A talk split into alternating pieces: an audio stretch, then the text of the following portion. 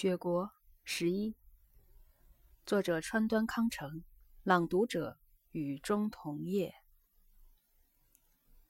他说是把那个中年女子一直送到下下一个站才回来的，真没意思。从前无论办什么事都很齐心，可是如今个人主义渐渐抬头，各干各的，意见总是统一不了。这儿也变化很大。性格合不来的人越来越多了。菊永姐不在，我就寂寞了，因为过去什么事儿都是由她拿主意的，她最叫做，没少过六百只的。她在我们这儿最受器重了。岛村问：“那个菊永到了期限回到老家是结婚，还是继续操他的旧业？”阿姐这个人真可怜，以前的婚事吹了才来这儿的。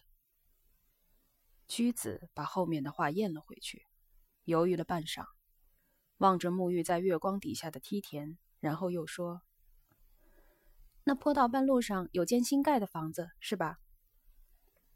你是指那间叫菊村的小饭铺？”“是啊，阿姐本来是要嫁到那家店铺去的，后来她改变了主意，突然吹了，闹了好一阵子，人家好容易特地为她盖了房子。”临要出嫁时，他就把人家甩掉了，因为他另有所爱，并打算同那人结婚呢。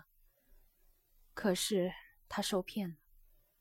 一个人一着了迷，就会弄成那个样子吗？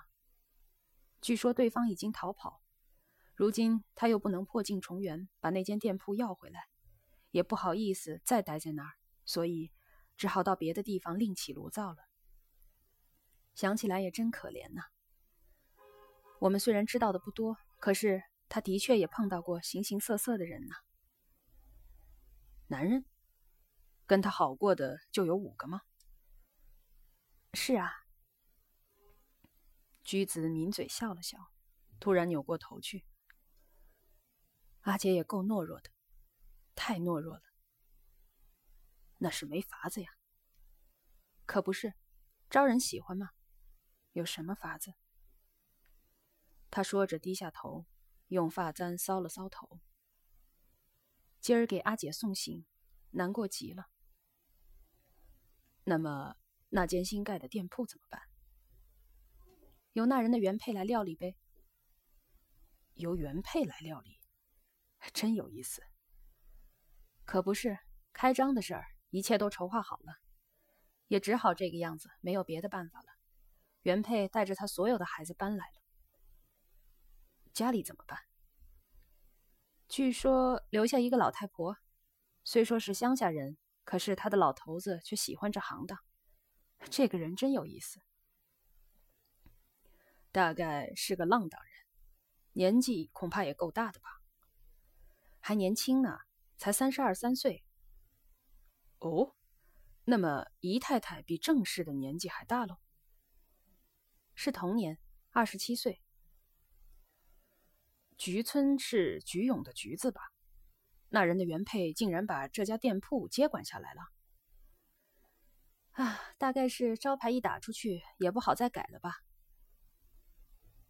岛村把衣领拢了拢，菊子站起来去把窗户关上。阿姐对你也很了解，今儿还对我说你来着。他来辞行，我是在账房里碰上的。说了什么了？什么也没说。你了解我的心情吗？菊子忽的又把刚刚关上的纸拉窗打开，一屁股坐在窗沿上。岛村半晌才说：“星星的光同东京完全不一样，好像浮在太空上。有月亮就不会是那个样子。今年的雪特别大。”火车好像经常不畅通嘞。是啊，真叫人害怕。汽车也比往年晚一个月，到五月才通车嘞。滑雪场里有个小卖部吧，雪崩把它冲塌了，楼下的人还不知道，听到奇异的声音，以为是耗子在厨房里闹腾呢，跑去一看，也没有耗子。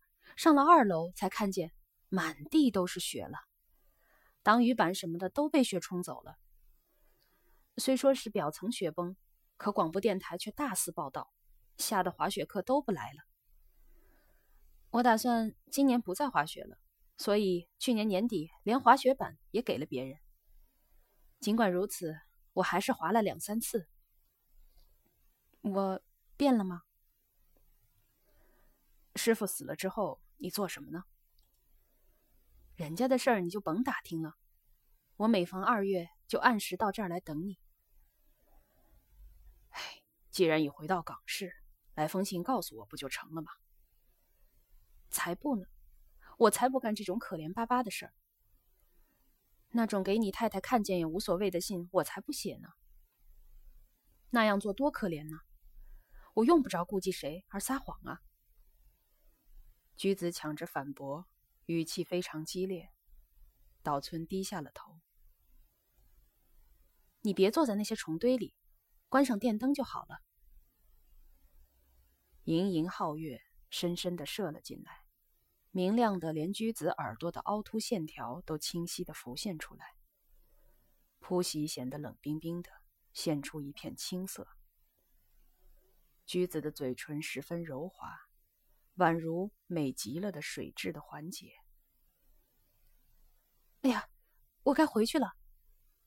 还是老样子。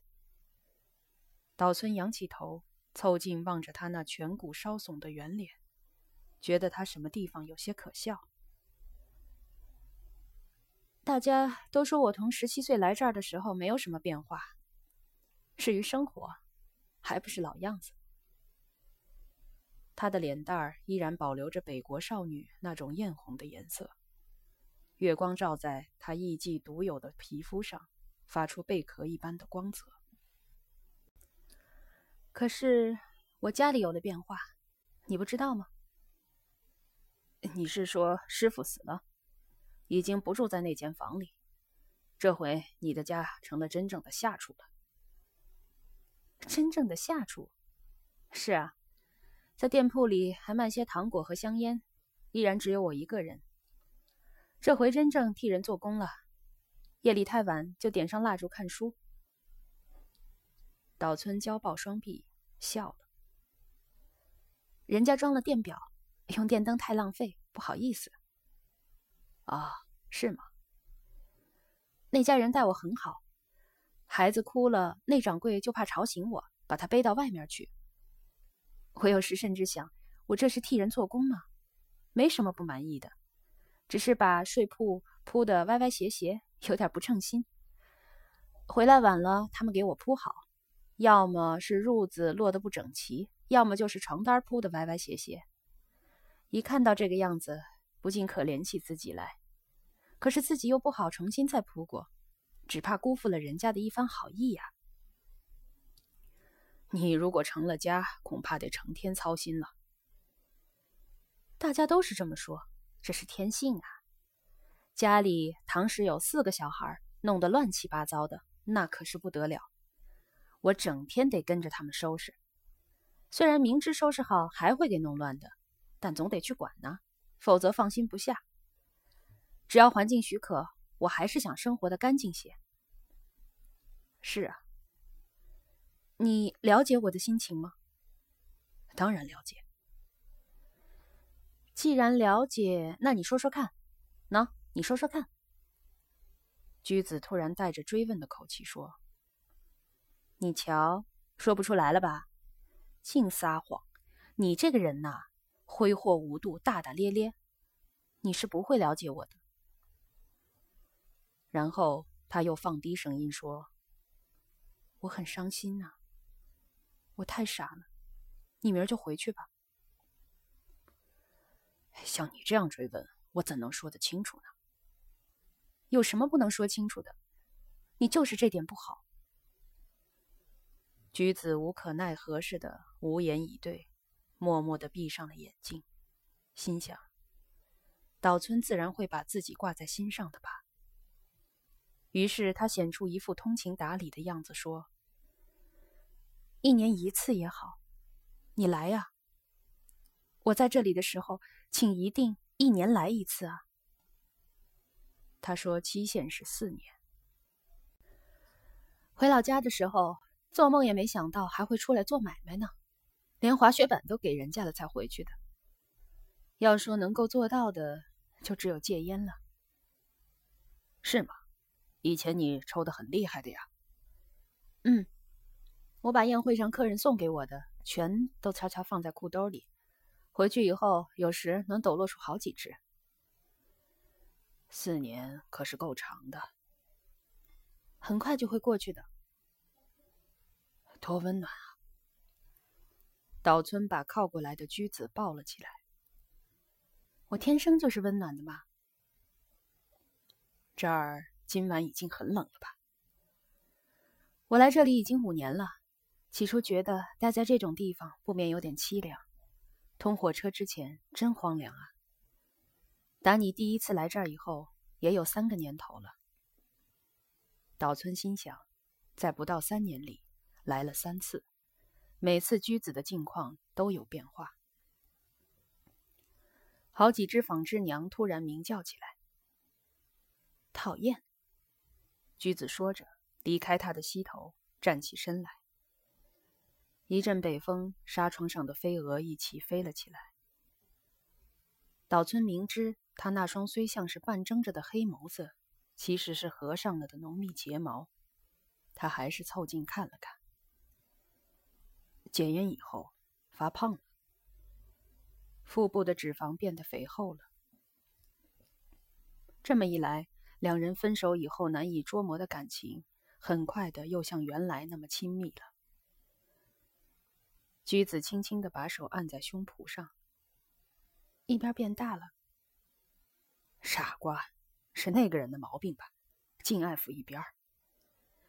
瞧你，真讨厌！胡说，讨厌鬼！橘子抖得变脸了。岛村想起来了，正是这样子。以后告诉他，两边要平均点。平均？叫我告诉他要平均点吗？橘子温柔的把脸贴上去。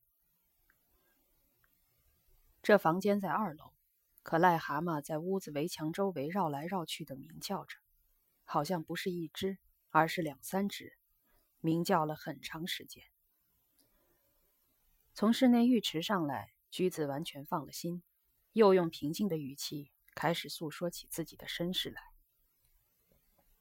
他甚至谈了这样一件事情：在这里接受第一次检查的时候，他以为跟雏妓时一样。只把胸部敞开，所以被人家取笑。后来他竟哭了起来。他还如实的回答了岛村的询问。那玩意儿来的非常准，每月提前两天。可是那玩意儿来时出去赴宴，不感到麻烦吗？嗯，你连这个都晓得。每天到出名的温泉洗澡，可以暖暖身子。而且为了赴宴，往返旧温泉和新温泉之间还得走一里地，在山沟里又很少熬夜，所以身体健壮。不过还是长着一副艺伎常见的窄骨盆，骨架横里窄，纵里厚。尽管如此，他之所以能把岛村从老远吸引到这儿来，乃是因为他身上蕴藏着令人深深同情的东西。像我这样的人，不知还能生孩子不？菊子一本正经的问。他是说，眼下专跟艺人交往，不就同夫妻一样吗？岛村这才知道菊子有这样一个男人，说是从他十七岁那年开始跟了他五年。